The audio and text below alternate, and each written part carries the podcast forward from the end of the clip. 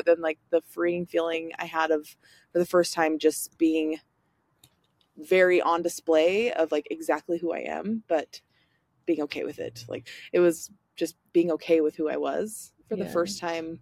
And like I was I was on a journey already to there, but that was like really putting into practice what I'd been doing, you know, and Yeah. and working on and like can you actually do this? And it was just Mm-hmm. the best, the best experience ever. So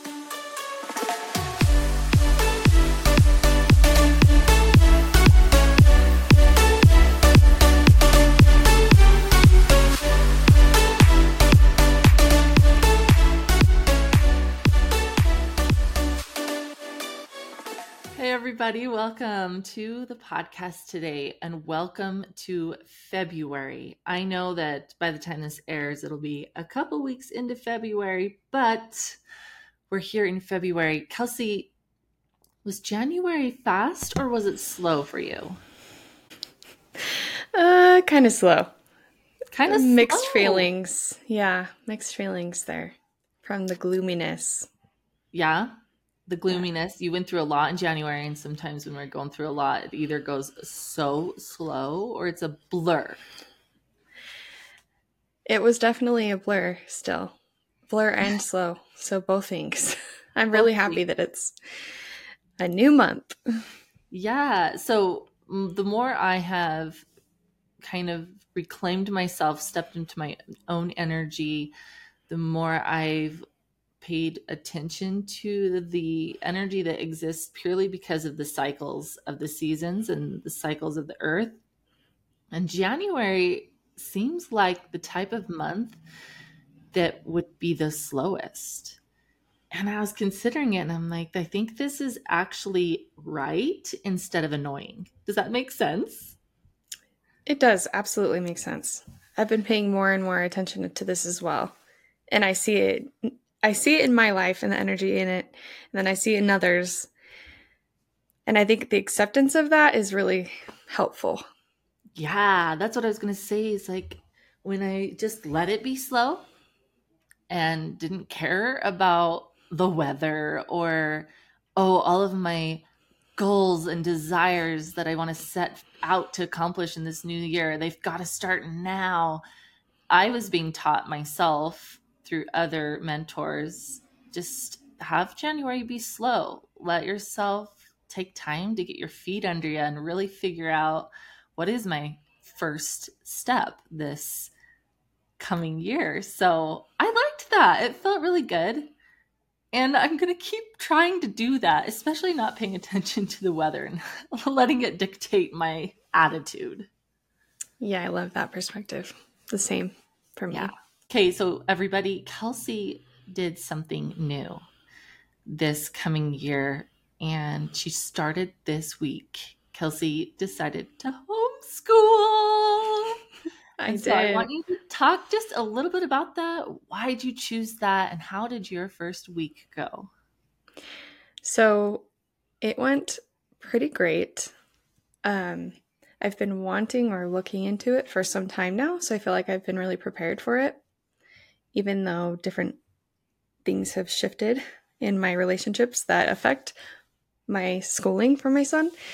Um, but in the actual doing of it, um, it was really nice because we started at my mom's house up north and I felt really good about it because it's an online curriculum. So part of it's going to be online, and I'm going to just kind of feed in things just to add quality to helping my son learn and my daughter, who's three. So um, it was great because there's this flexibility that I need um, based off of where we're at, what our family is needing, and we needed to be up north. So I adjusted it and I felt good about it. And then as soon as we got home, I was able to get more in the flow and look at, okay, this is my plan for the full month. And when in the midst of actually teaching my kids, it felt so freaking great. The first the first day home, Bo was excited because it's this new type of learning, and he's he's ju- he's excited to explore that and learn in this way. And we were able to just kind of go with the flow of what our bodies need. So we didn't have to hurry and get up really early. We didn't have to do anything other than what we need for us. And it allowed space for him and my daughter, who are both very different, to help me cater to them in their unique needs. So it was just great. And we were happy. And I was, I texted you and I was like, this is so great. And I actually, I think I texted my mom that and I just, we were just having fun and we were being curious. And I was able to both help my daughter and my son and go interchangeably, helping them with what they were needing where they were at. And I was like, this is really how this is it just felt so good to me. Like it's like this was truly in my authentic codes malia. Yeah. I am so happy for you because i know how you have wanted this for for a good little bit and you had to go through eh, kind of the mire and the muck to achieve this. And so everybody we're gonna like three cheers for Kelsi because she has manifested something in her life that she has been wanting for a while. And again, you. Like, you knew what it took for her to get here, right? Yeah. so, yeah. But I want you to share just a little bit why did you want to homeschool? Besides like how the flow, I know that was something important to you. Authentic code, it really just was an alignment. Are there any other reasons? Oh, there's so many. Um I have been wanting to homeschool for probably since before my child my oldest went into kindergarten and I was trying I was working on creating a map or a plan so that I could eventually do that for him and for my daughter. Um, because I want them to find their strengths early in life. And I want them to find and know their own authentic codes and how to be in alignment with their true nature. If they're into it, I am going to create an environment for that. yeah. And so that has always been a passion of mine individuality and and individualizing your learning path based on your uniqueness is so part of my existence I, I think in my last in my last career in software development i would go and study people and i would design based off of those people's very unique people for their um their wants and their needs but also overviewing really what their wants and needs are. Like they might not know what they actually need, but I would go and study it out in this objective way to see and navigate what would really be the best design for them. So it's it's just like part of one of my strengths is really individualizing for people to help them have a better experience, right? So obviously, my heart is in my children and I yeah. want to do that for them. So that's what yeah. homeschool was to me, is to me and I know it's going to be a growing and changing and shifting thing that we evolve in. Um, it just,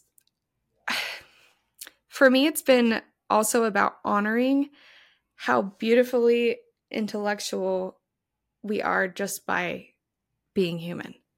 Yeah.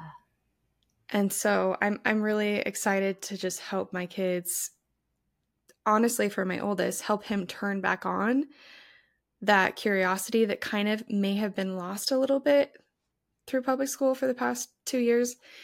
Um, and I was became aware of things that, that he has been struggling with in public school that I didn't even know was, was happening because I wasn't testing him or working with him. Mm-hmm.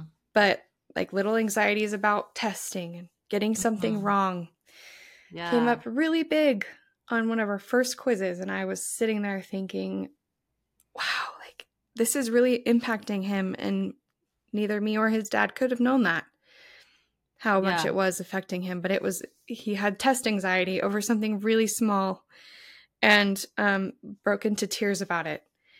And so it's it's that kind of thing that i want to help him heal so he can really like rebuild his self-esteem around it's okay to make mistakes and if we don't understand it we just work on it yeah. It's not like you're that. punished or you failed or you're the end of the world has happened because you didn't disappointed. Yeah. Mm-hmm. Or try harder. Mm-hmm. Yeah. Yeah. Well, I am so proud of you. So excited for you. I know myself. Uh, homeschooling became a non-negotiable in my life. Uh, I would do anything except for give that up because of the gifts that mm. have come mm. alongside it. So yeah, okay. Another... You're such an inspiration to me, though. I want to point that out before you move on. And how many years have you been homeschooling? Uh, four, 14.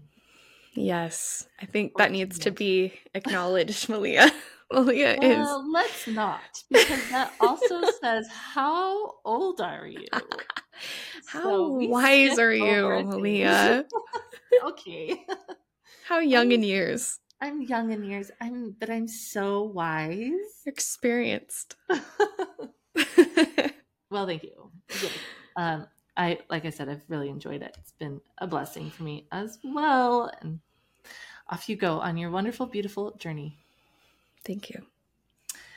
So, another question I have for you, Kelsi, today stems from something that has been happening to me the last four days, and it is wigging me out a little bit. So, I wanted to ask you if you've ever experienced this, and then I'll, I'll tell you. Have you ever seen some sort of symbolism for a few days in a row or weeks or months. I've only been a few days in a row. And I'm not talking like 1111 or or numerology things like that because I already know you see that a lot.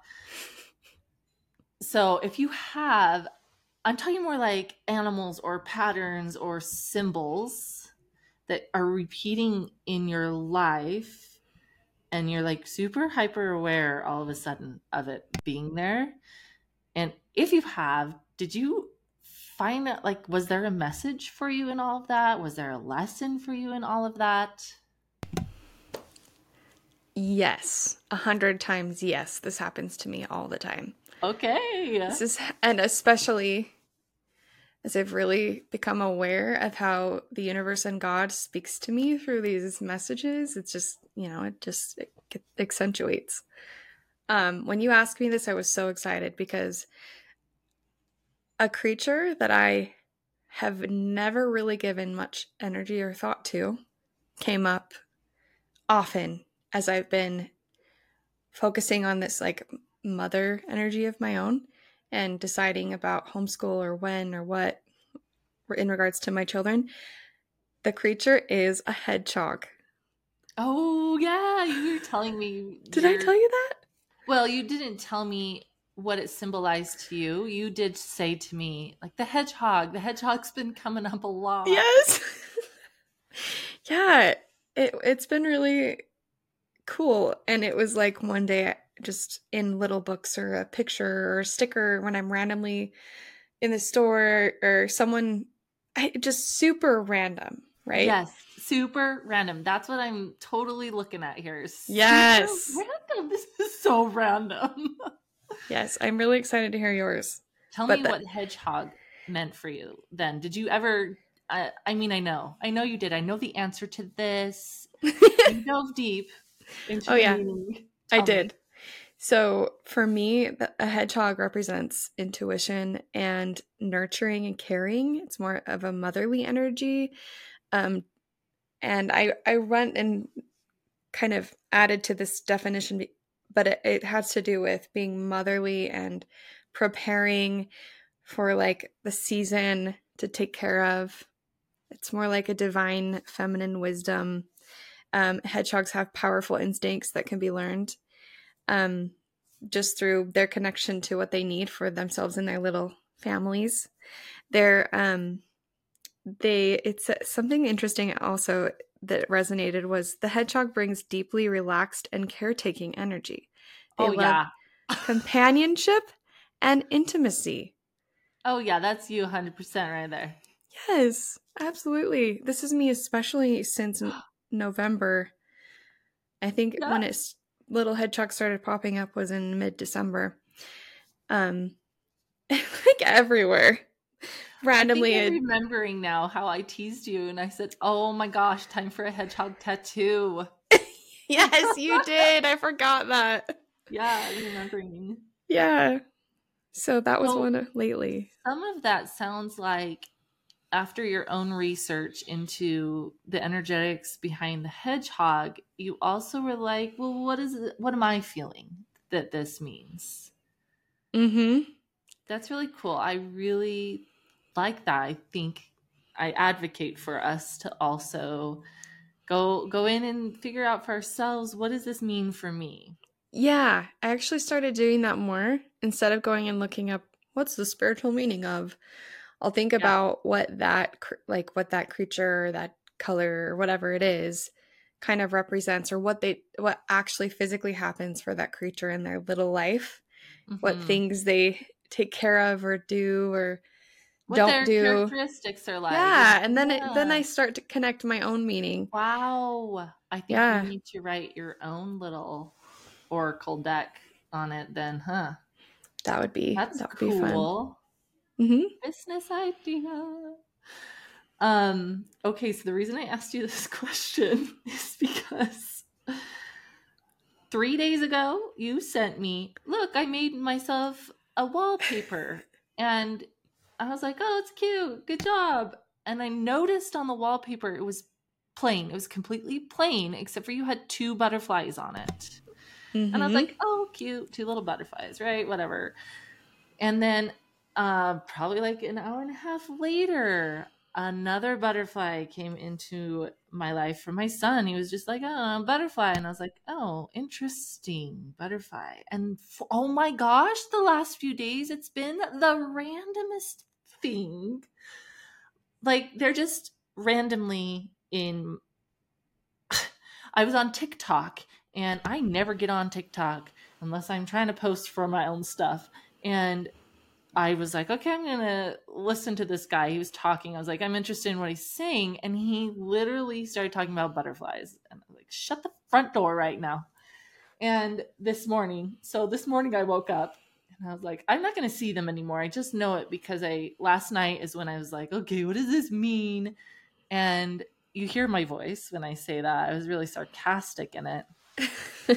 Um, but this morning, I'm not going to see them anymore because I've I've figured it out or whatever. Even though I don't think I have. So my son drew on his hand. He put his hand on his nose, and he drew a nose on his hand. And it was the silliest thing. So that when he put his hand up on his face, there was this new nose.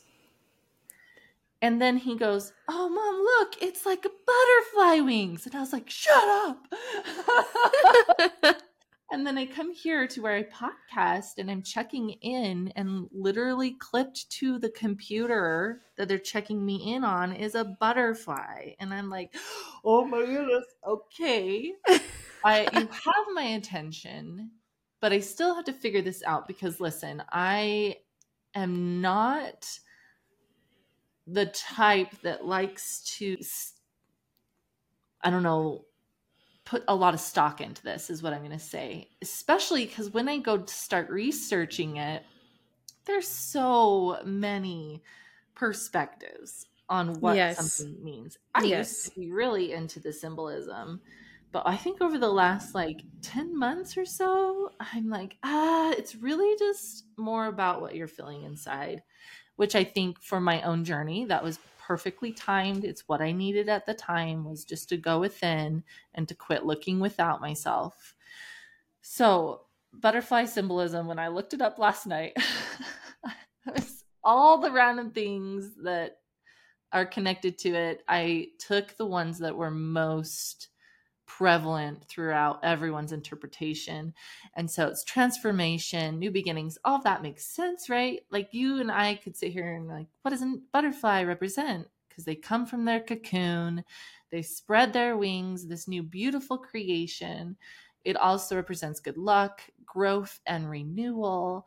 But anciently, the butterfly was like this symbol of ancestors or souls that, that are waiting to pass through to the other side and um or or you can communicate to the dead with wow, that's really cool. So I actually thought that matched what we're looking at.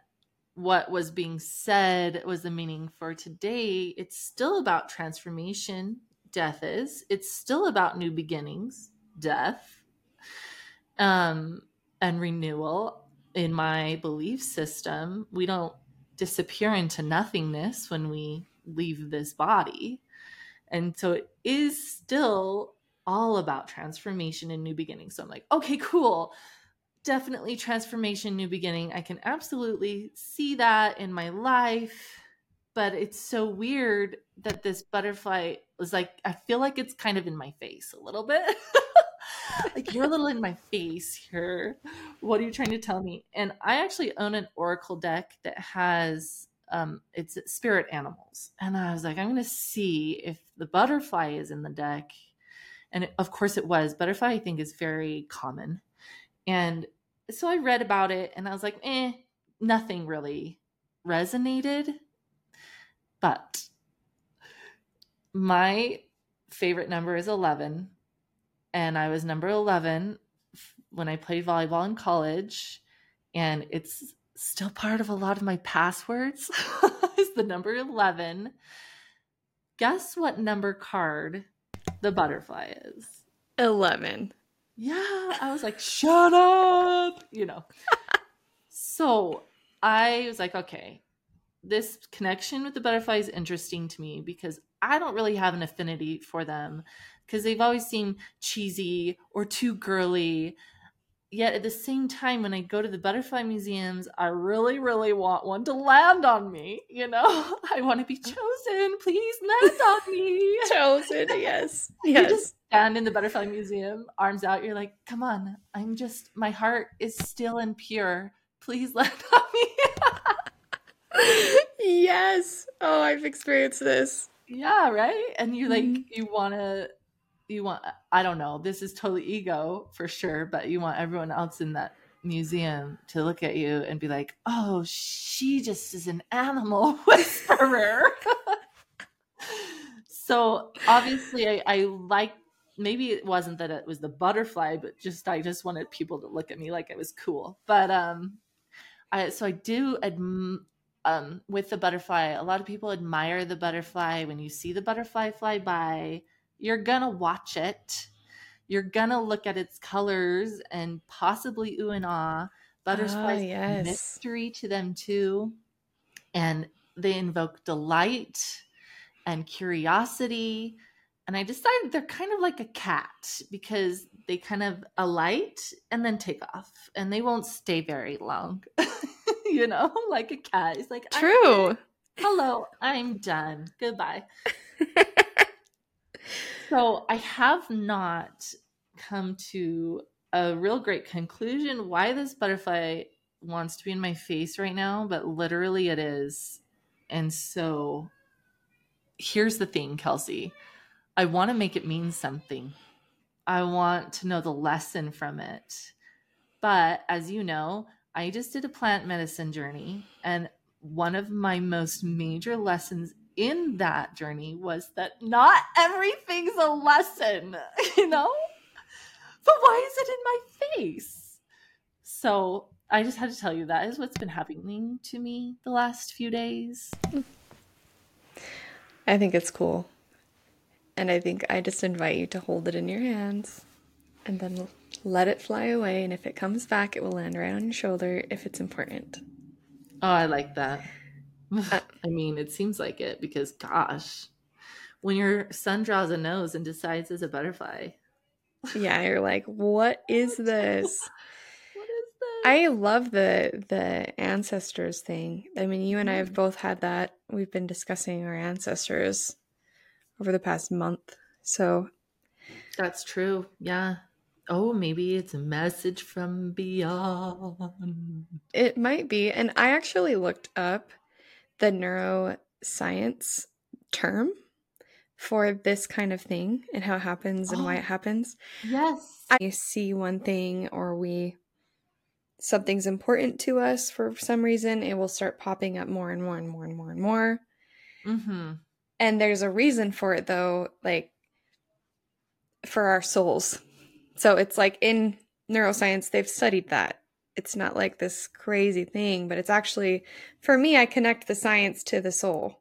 Yeah. You know? Yeah. And so that's one way that I I don't know. I'm just not discrediting discrediting myself anymore when I have those kinds of experiences. Because yeah. if it means something to me, then that's great. I used to discredit myself true. a lot. Yeah, very true. And hey, like, sure, just enjoy the magic Yes, why not? Yeah. That- okay, thank you. That was that was fun, and I'm actually out of all the things you said, I'm like, oh, I'm gonna go look up that neuroscience. Yes. know what Let's find about. it. Let's find it. Because I, I really want it memorized. Yeah, that'd be cool.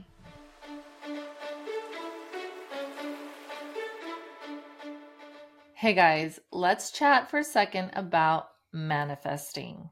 So, manifesting is such a hot word right now, and there are so many people who feel stuck in their lives, and we're looking for that secret sauce. We're looking to take control of our lives and feel like we have a say in what's going on. We're really wanting to figure out how to experience what we want to.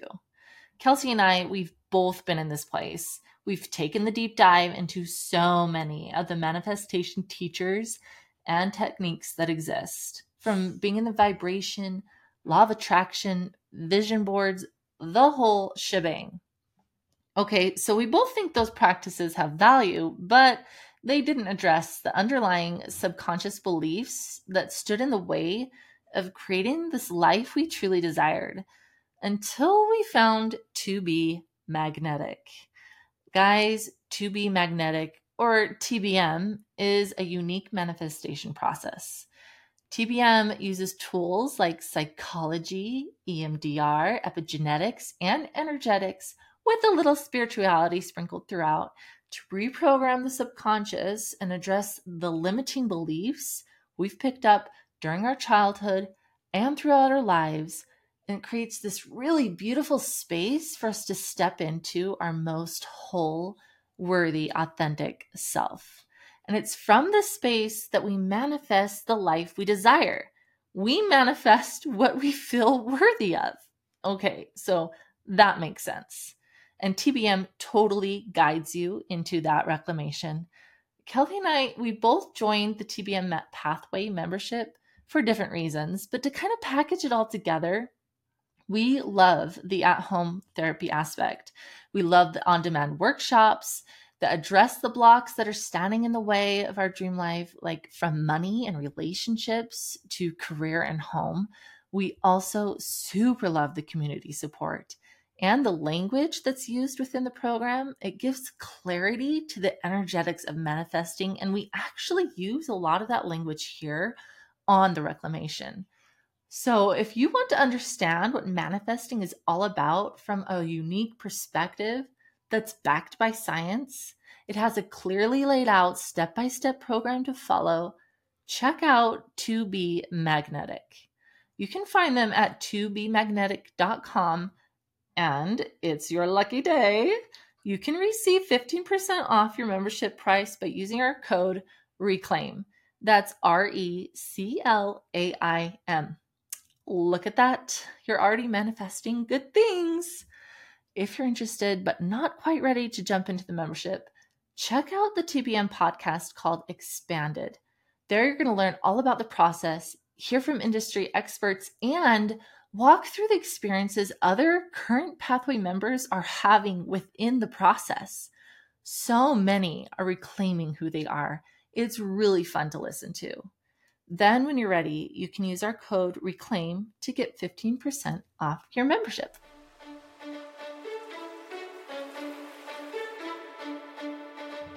Okay, so Kelsi and I actually did something different this time for our episode. We went to a full moon women's circle in Hurricane, St. George area in southern Utah. And we wanted to record some of the women who were willing, just kind of in the environment of it all. Women gathering together is really special and filled with a lot of positive, uplifting energy right now uh, as we're all shedding all the layers and rebuilding ourselves. That's really what you find in in like circles that are like a new moon, a full moon circle.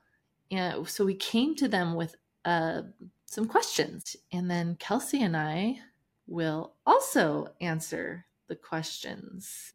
Here are the questions that we propose to the women, and they could answer all or they could answer one or two. The questions are number one, if you were in a room with everyone you ever met, who would you look for? Number two, if someone gave you a box of everything you have ever lost, what is the first thing you would look for? And number three, if you could relive one day of your life, what day would it be and why? So we had a few women take a stab at these questions, and we hope you enjoy their responses.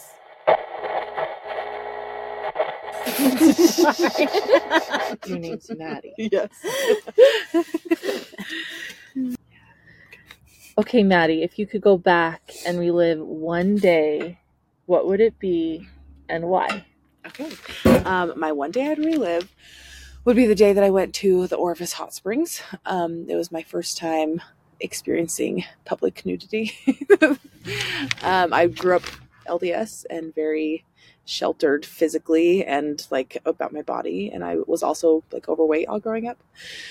And my mom kind of like she just handled it bad, so I had really bad self esteem. So I was always just like very covered my whole life, and I got divorced when I was like 27. So I got divorced and like went on my journey of just living my own damn life. And I went to Orvis Hot Springs with a friend, and we were naked in public, and it was like the most freeing experience of my entire life. Um, she like said that people will put on their towel and go to the edge of the pool, and then they'll put their towel down, and I was like, I'm not doing that.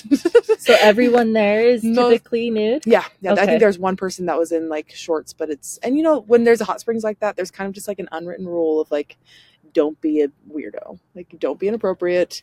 If you are, like, there's no recording or anything. And what's really cool when you are meeting people at those hot springs because everybody's naked, it's like the best connection you'll ever have with people because you do not look away from their eyes. Oh, you, make, you make such good eye contact. uh, it's almost there's like an element that you're already naked. Yes. What are you trying to hide? Uh huh. Yeah. So That's like cool. you're in these like incredibly vulnerable states meeting these strangers and you're like making really really good eye contact with them because i'm not gonna look at your nipples don't look at my nipples This is like soul Yes. soul level because it's eye searching. yes Yeah. Uh, and so that's like just that part of meeting people was really cool but then like the freeing feeling i had of for the first time just being very on display of like exactly who i am but being okay with it like i'd already i like had two kids and like i was like hot and doing it i just was it was just being okay with who i was for the first time.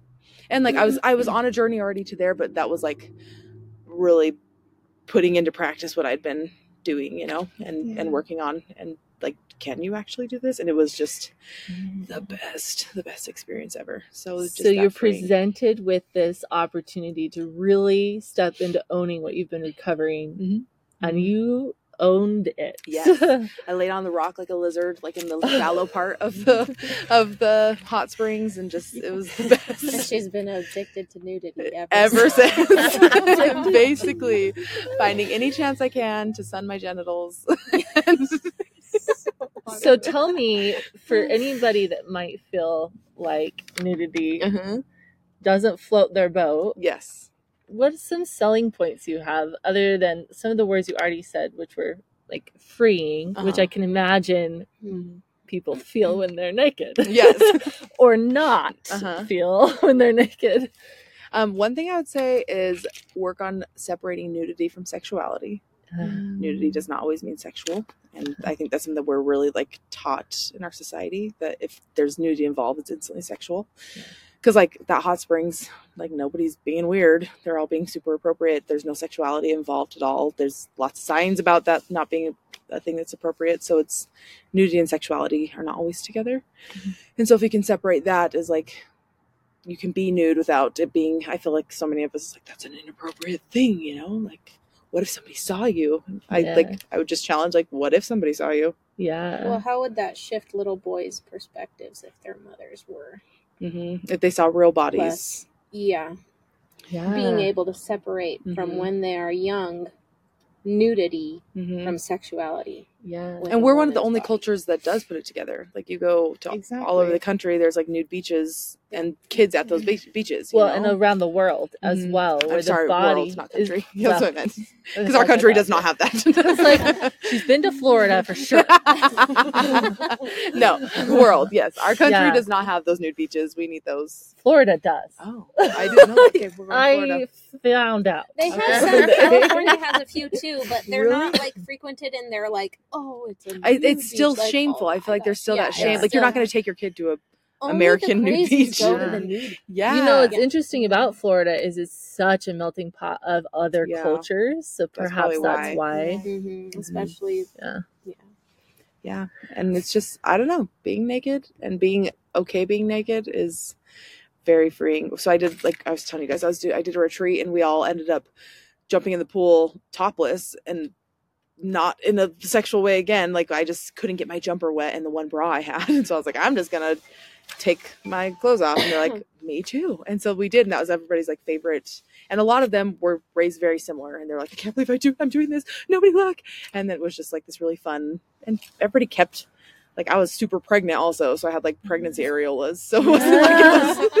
It wasn't like it was. You know what I'm talking about. oh, it's straight. Like I can see it. Yeah.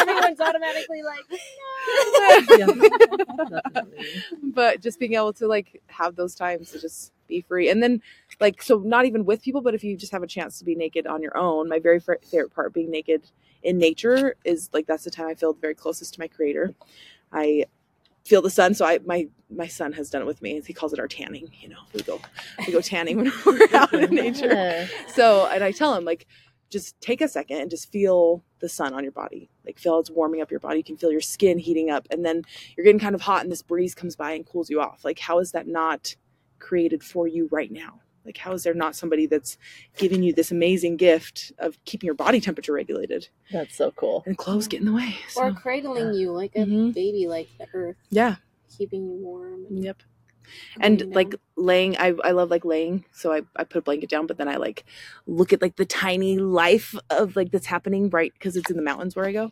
and so mm-hmm. there's like little bugs and tiny tiny plants you didn't realize there's a whole layer of tiny plants under big plants and so if Yeah. you lay there and look really close there's all these tiny it's just like amazing that we have all these things for us to just like look at that are pretty or feel good you know Yeah, mm-hmm. I love that. yeah Thank you for the day I go sharing that. to.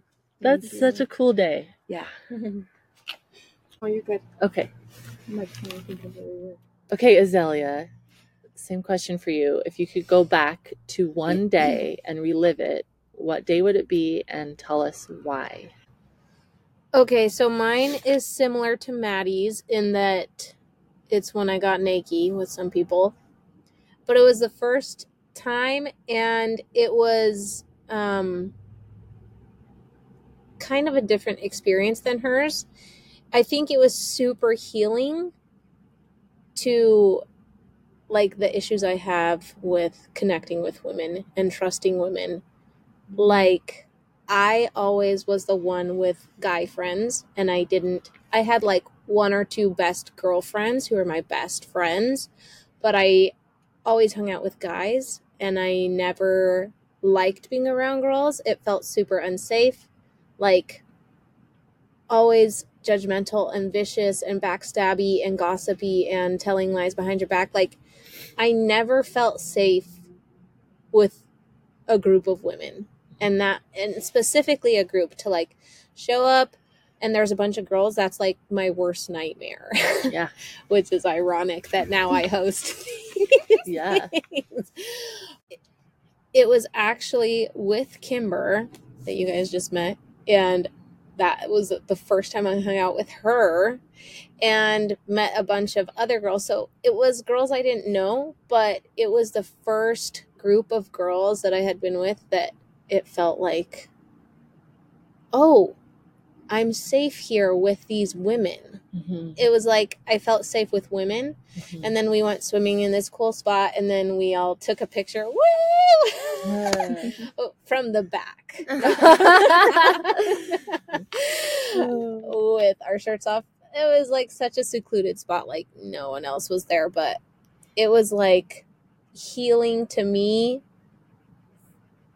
healing to what you would maybe want to call the sister wound. Like, obviously not all the way healed, but it was, it sparked something that was like, you know what? Maybe girls can be on my side for once. Oh, Feel yeah. like, you know, women mm-hmm. back you up instead of always just feeling like men are who you'd rather be with. You yeah. know? Yeah. So I kind of a different story, but I love it. Yeah. With Kelsi and I did an episode on the witch wound. and Mm-hmm. it goes into the history of the sister wound and kind of why that's there. And you know, women to save their own lives had to give up other women, right. and it it was utter betrayal that we did to each other. And- Survival. yes, In as we as the- we would, you yeah. know, yeah. And I think that oh, there's a lot that are reclaiming that in themselves. I totally resonated with what you said. Mhm. It's like the guys are my friends and I'm also Girls are with that. sneaky. Girls are dangerous. Keep them away with the 10 foot pole. Like, you can kind of associate, but like, no one wants to get in with witches. Yeah. Yeah, and the element of nakedness is still like just with Maddie. This is totally for me right now, but it's the exposure and the vulnerability. Mhm. You're there, you're naked, you're not Mhm. hiding anything. And with women, I, I don't know for you, but for me, Mhm. it's like there's that element of who are you really, Mm-hmm. and can I can I trust who you're presenting to be? Mm-hmm. Because we do wear a lot of masks. Oh, yeah. And to feel like, okay, walking away knowing no one's going to be like, oh my gosh, did you see the, you know, and just have and feel it. It was like an energetic knowing. No, nothing was wrong. You know, Mhm. no Complete one was gonna say, acceptance. yeah, Oh, uh, just so like good at peace. Yeah. So, yeah. Well, Can I just add to that? I feel like that's why I'm drawn to these types of gatherings because it's like anyone you talk to that's into, I don't know, more natural type things is so open to share about it. And like, mhm. I don't know, any other situation that I've been in, it's kind of like, well, you have to be part of this club, or like, you don't do this, so you can't be a part of our group. But this is like anybody is welcome, and it just, just feels very welcoming. And I just, I Mhm. love that about just the people that I've met through these types of gatherings. Mhm. yeah, same. Absolutely. So thank you for hosting this. it's where the healing happens. Yeah, yes. definitely. Okay. So, this is Abby, and she's going to answer the question. If you were in a room with everyone you ever met, who would be the one you would look for? So I love this question because my mind kind of goes to like my past of like, okay, I've met some pretty cool people, and then immediately goes to my husband. Like, he is my person, and um, then as I'm thinking about like, of course it would be him. Then I started to kind of feel guilty that I didn't choose my parents, like my mom or my dad.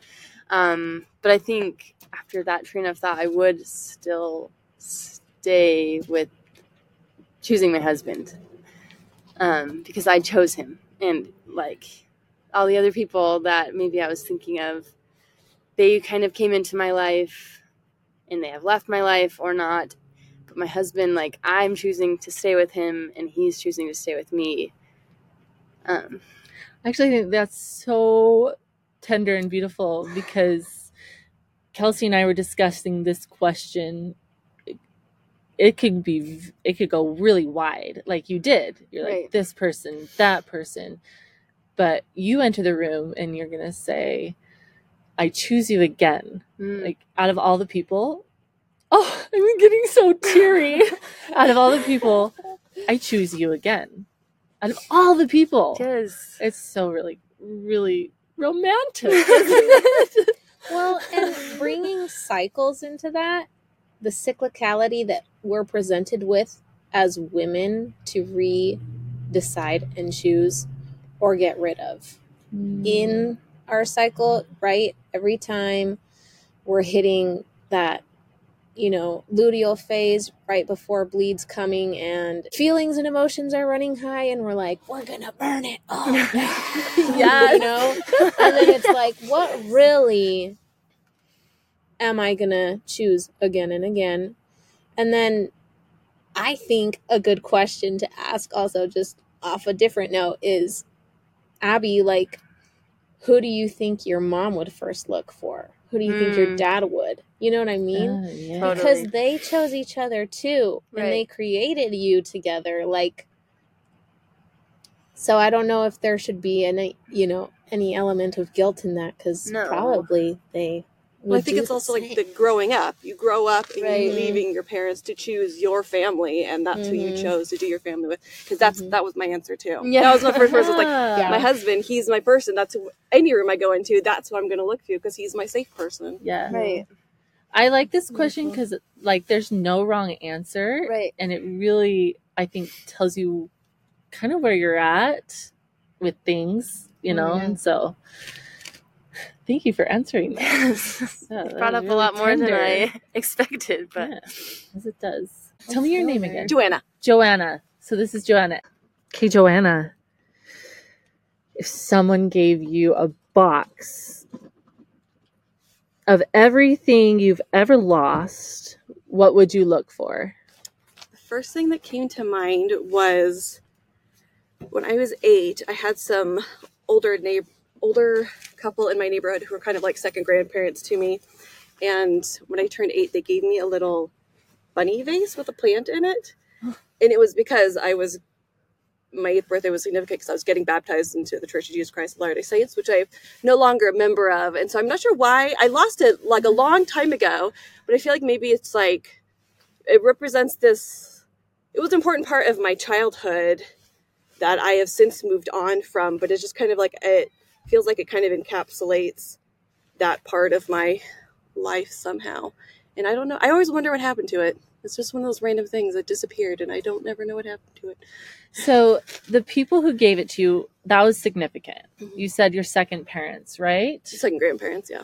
Second grandparents. Yeah. Oh, very cool. And then you said it had bunnies on it. It was it was a shape of a bunny. It like was a bunny. shape of a bunny.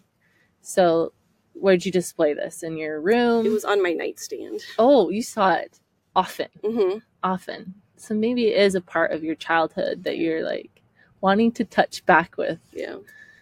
That's really cool. I love that. Cute little vase. I think like it's interesting that you want that because I've been thinking a lot about having to rediscover how to be childlike. Yeah.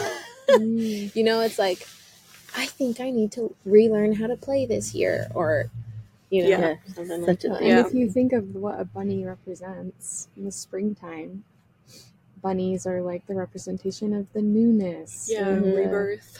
you know, the fun, the Mhm. warm, the sun's coming out, the green's coming, the babies are born. It's the Mhm. rebirth, you know? hmm So I wonder Yeah. if that resonates or Yeah. It's like a new season.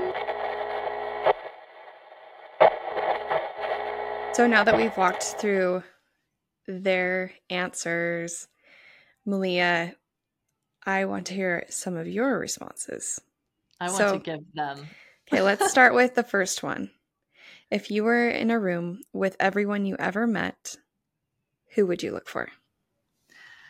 So this question was tricky, and when I was answering it, I'll tell you that I tried to not answer what I'm going to answer. I tried to make it a different answer, but it felt really inauthentic.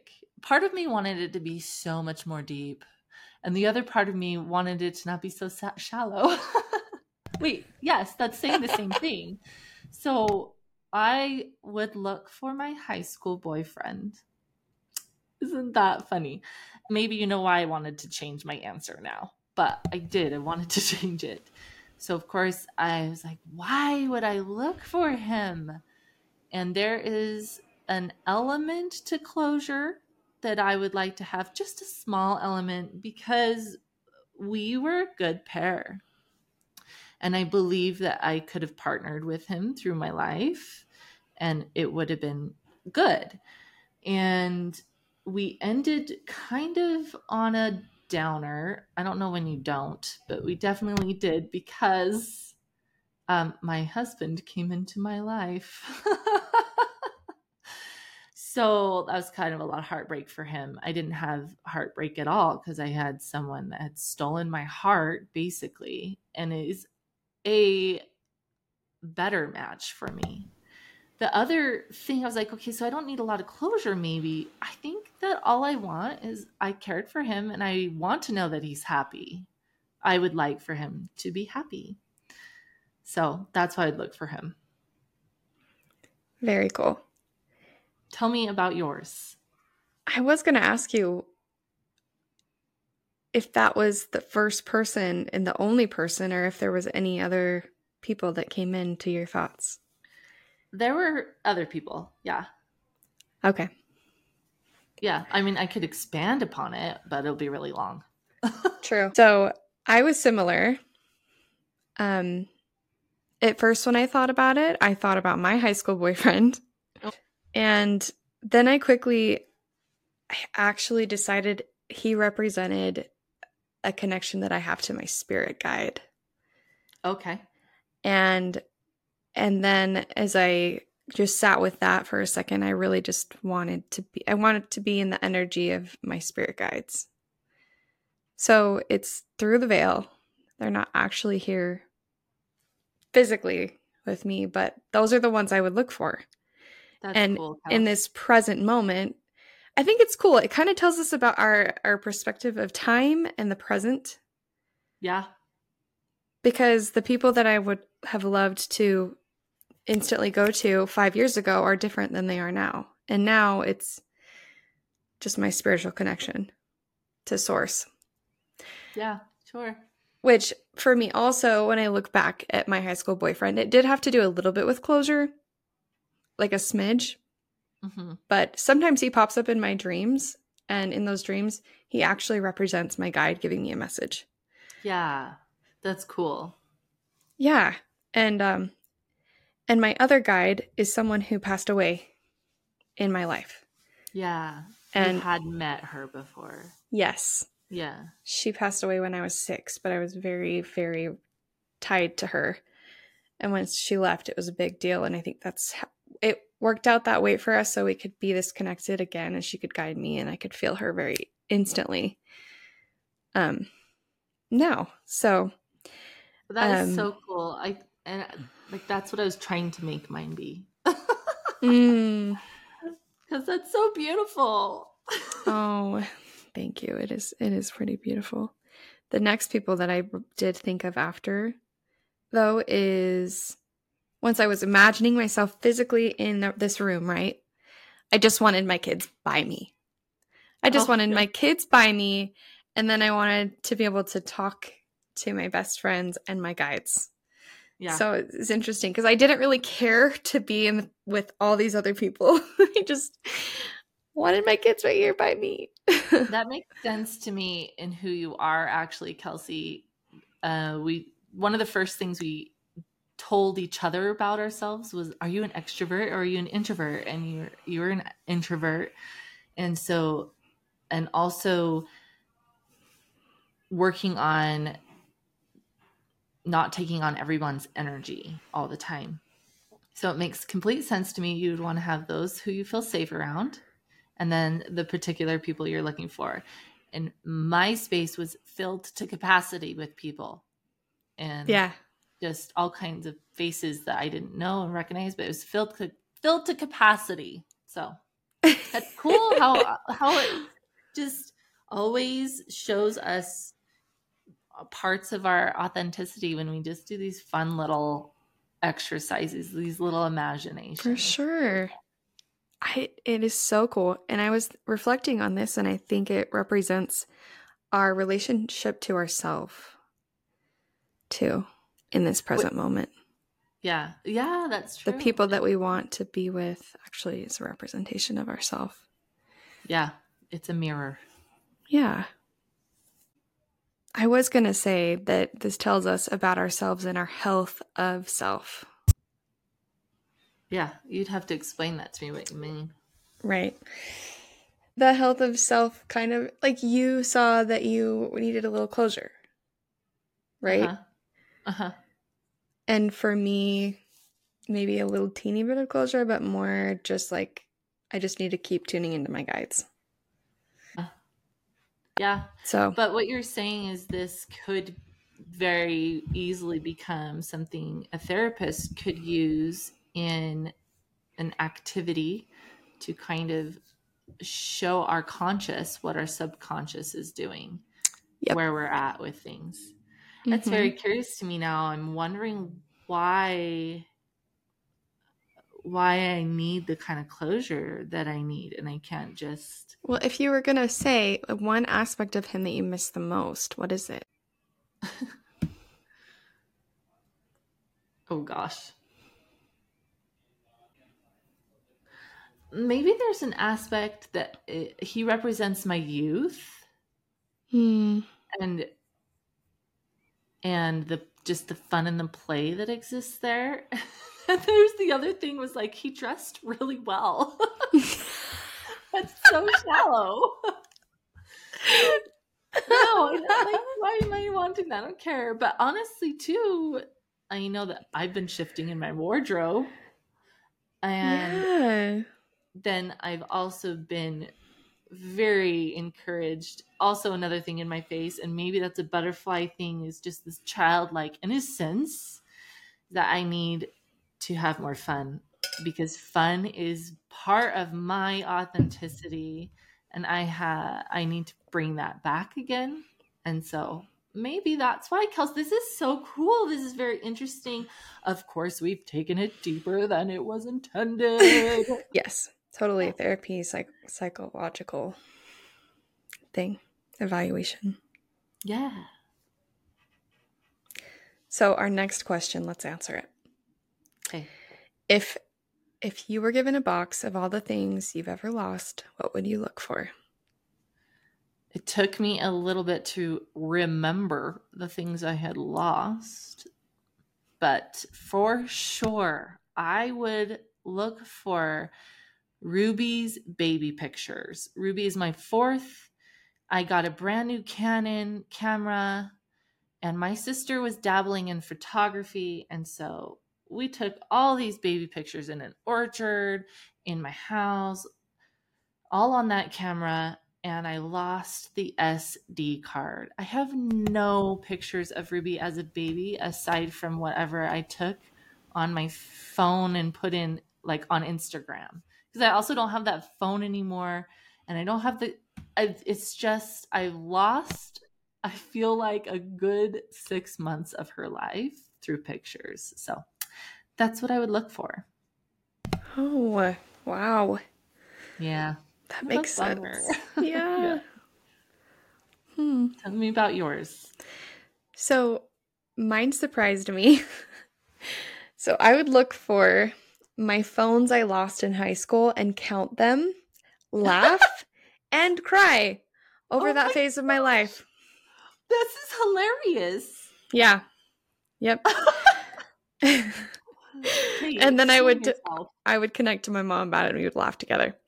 Um so I was utterly exhausted in high school and middle school.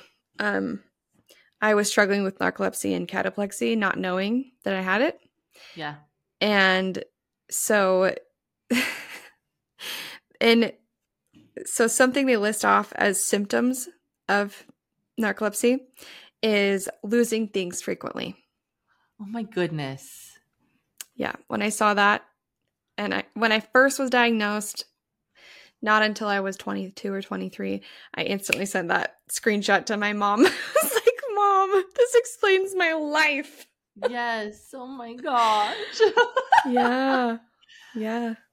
so, So- the phone. So this is hilarious. Now I'm thinking of I'm a mother and I'm thinking of my child and I'm like, oh my gosh, you lost your phone again. Yes. It Oh was sensitive. because I felt I would always feel really awful, but it felt like I had no control over it because I, my body was just exhausted. Yeah. And for those who don't know about narcolepsy, I had a severe, severe kind. And um it's like a normal person not having sleep for 3 days every day. Yeah. And that's what it was like. But at hindsight, I know and I, I'm grateful for it because I actually developed some freaking awesome traits, like skills because of that exhaustion, but it was like almost like this heavy blanket on me all the time. So it's part of why I think I have good willpower in different aspects of my mind because I kind of can just cut right through things and be more efficient with things. Yeah. You don't have time to do things that don't need to be done because you're tired. Exactly. Yeah. So it, it, helped me. It was it's also it's a gift in other spiritual ways that I don't need to go into right now, but um there's a part of me I think when I was reflecting on this phones that is just a little bit grieving for my teenage self. Yeah. That- Totally, Kels. Totally. um let's see like i still have dreams sometimes where i am in the middle of a test and i'm a little embarrassed because i am going way slower than everybody or i fell asleep and i'm left alone. And these kinds of little little instances happened throughout high school and middle school. And i got made fun of a lot for how tired i was and i would just laugh like laugh it off haha i'm tired. We all know that. Yeah. but there's this you know it was it was really challenging and sure so you didn't want to be tired.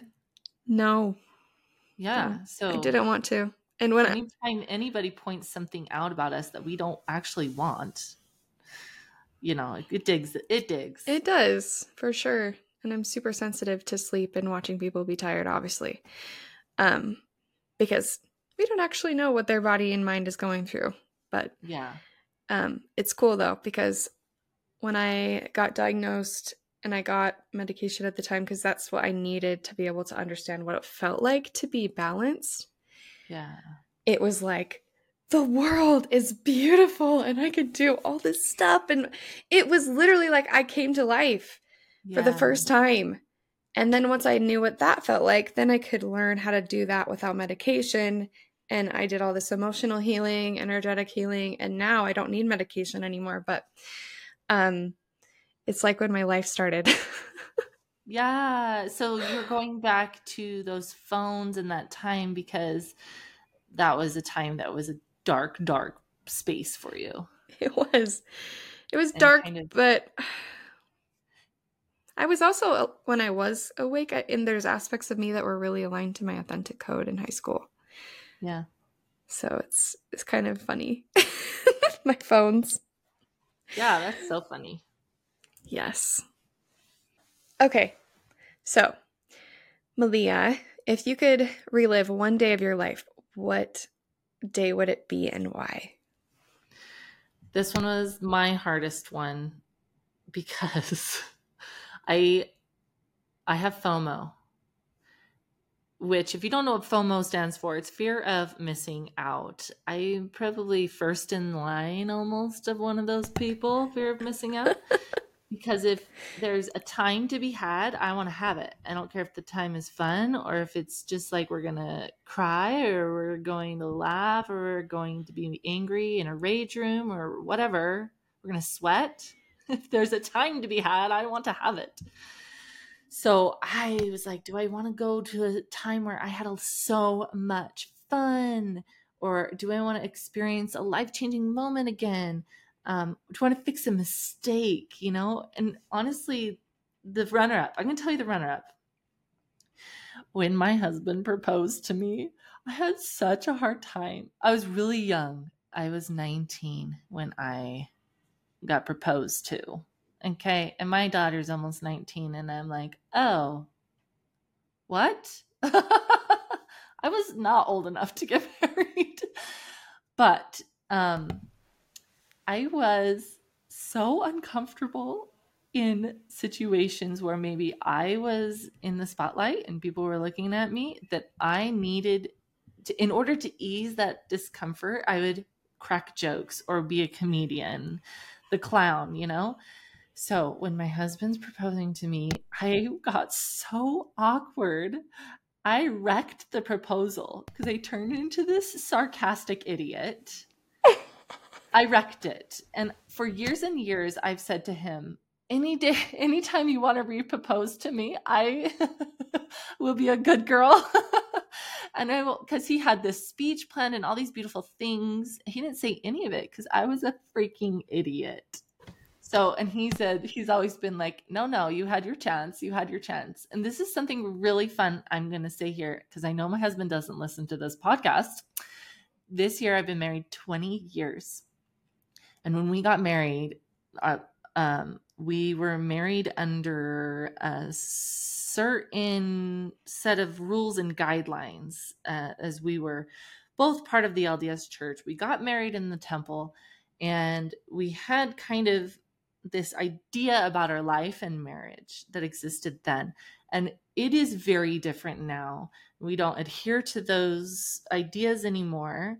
And we have from our heart and soul developed our own. I'm gonna propose to him. Oh uh, because my it's our twentieth, and I'm Yes. like, would you still marry me? Oh. and would you, will you will you be married to me still under this different way that we're moving through life? Isn't Oh, that so romantic of me? That is so romantic. And if you need any help or support in any of that, let me know. I know. I'm like, I don't know how this will look. I have all these like dream visions. We'll just see how it falls together because I really would love my children to be a part of it. Yeah. My children are all old enough to understand. And I wanted to be an example to them of your life as you change and grow, which I hope you do. Please, please change and grow. So will all your relationships. And if you can change and grow with a partner, and make it better and better and better as you're going like that is something to celebrate and so come my children let's celebrate this marriage that's going to be founded these next two years on different principles than it was founded on the first 20 years you oh, I love that, Malia. Cool huh Yeah, when is your time frame? oh well our anniversary is in may Okay. but i have no idea it's just this year i'm giving us this year so Okay. I'm just waiting for it to just come to me. Okay. Um, I'll tell you right now, I'm very nervous to propose to my husband that I've been married to for 20 years. that is so freaking cute. And uh, I am afraid that mostly I'm afraid I'm going to be a freaking idiot again. because I'm like, oh no, oh no, awkward situation. I might cry. I might cry. Oh, I think you'll do just fine. I think it will be lovely. Even if you are awkward and say cut some jokes or something. Well, we'll keep everyone updated for sure. And if anyone has advice or also they know someone that's done this, I got this idea from somebody else for sure. It's not my own thinking. But um yeah, bring it my way. So let me tell you about the actual thing I wanted to relive. And this is crazy. But I could relive the birth of my son again. Isn't that Wow. crazy? It's crazy. What woman says that? But um, so I chose to have my last four children at home for a variety of reasons. So the son I'm talking about is that fourth of four, my last child. I felt like I had labor down. I understood my body, I understood what I was doing, the work that was happening in each stage that it was happening. I had massive amounts of support in uh, a team of midwives. My husband is a rock star in in the labor process, in the delivery process, in the postpartum process. I don't want to do anything besides the labor and delivery. No postpartum, no pregnancy. Let's just have the one day that I was in labor and delivered. And he came out right with the water sac. And so that's actually pretty rare in labor. Um, the water sac was bulging with his head following right behind it. And literally, the midwives were watching with these sheet pans covering their faces because they were ready for that water sac to go. And then, and then he was just delivered, and when you can deliver right before the water sac breaks, your whole labor is cushioned by that water. And so it made everything a lot more manageable, even though it was still a, like a hell in itself. But Kelsi, like that feeling that comes when your baby comes out of your body and you just did that, you just did that. For me, it's like 13 hours of work. There's nothing there's nothing like it. I don't know. I think I'm desiring to relive just this freaking rock stardom of of delivering a child. Yeah. and what your body does in that moment of delivery you cannot share or explain to anybody else unless they've been through it too. Hmm and so That's that is the moment that i'm choosing to relive That's really neat. yeah I considered that for a split second with my daughter yeah because I had the drastic difference of having my first one, Bo, in hospital, the epidural, and then horrible recovery. Em- emotionally, I was not well. and then the flip, total flip side of my daughter, and it was like magical. And really seeing how our bodies are. They're just made for this. And it was like it was a reclamation in itself to have her and so i totally feel you with with wanting like looking at that and fe- wanting to feel that again because yeah. it's so beautiful in your connection to your child and just seeing them come into this world and like providing that for them that they could is something you can it's it's so hard to even explain even to other mothers because often other mothers never had that experience they just were at the hospital and they had an epidural and never felt it yeah but there's and- something about it Yeah. And that's like I think you know have your baby the way that feels good to you, Yes. comfortable and For sure. to you. for sure Tell me about yours. i don't have a day that i would relive Oh. I Yeah. like this, Kels. You've just given permission to everybody who was going to play this game to not have an answer. And I love that. yeah. I think for me, I just really love being alive in this moment. And so much so that even going back and looking at my happiest moments, it's like I, it was great, but I love being present in this moment more than I ever, Yeah. ever did. And, I, and um, excited for the future, but mostly really just present. yeah. Great. Yeah. And there's a lot of things in my past big, strong times where I learned and I gr- transformed and I went through things. I don't really want to relive them. Yeah. um, I, yeah. I just don't have an answer other than right now. No, I think that is your answer.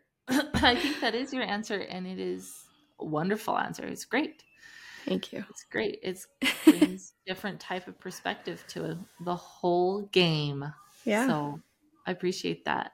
Yeah. So thank you everyone for listening. And also, if you want to answer these questions and play this with the people that you love or are curious about, do it and share your answers with us. We are very curious all the time.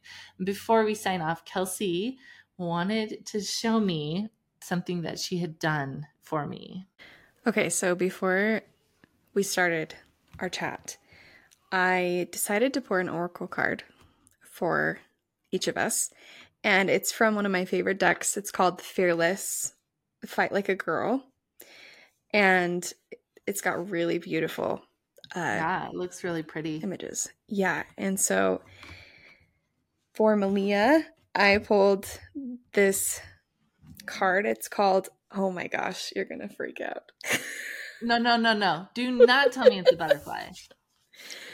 It's called The Balance Fight. But guess what the number of the card is?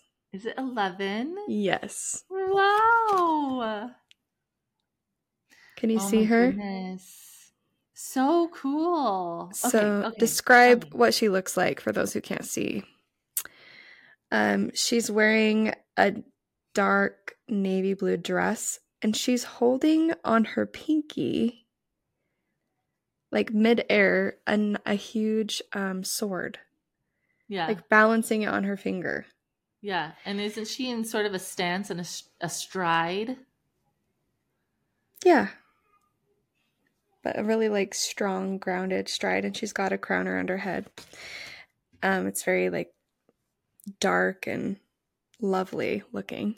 But let me read it to you. Every day, all your life long, the world will grab you by the sleeve and try to steer you into the maelstrom of its concerns. Look this way. This is important. Pay attention over here.